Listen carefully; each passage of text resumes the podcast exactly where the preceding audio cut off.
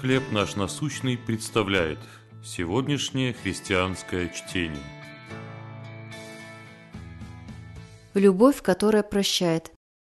Послание к Колоссянам, 3 глава, 13 стих. «Живите, снисходя друг к другу и прощая взаимно».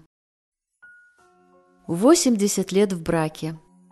31 мая 2021 года Пит и Рут, двоюродная дедушка с бабушкой моего мужа, отметили эту замечательную дату.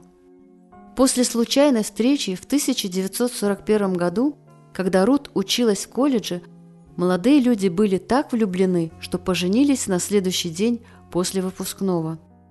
Пит и Рут убеждены, что это Бог свел их вместе, а затем направлял все последующие годы.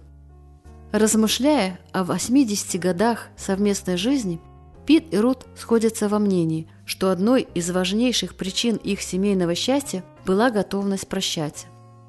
Любой человек, состоящий в здоровых отношениях, понимает, что все мы регулярно нуждаемся в прощении за причиненную друг другу боль, будь то недоброе слово, нарушенное обещание или невыполненная работа. В библейском тексте, призванном помочь верующим жить в единстве – Павел упоминает о важной роли прощения.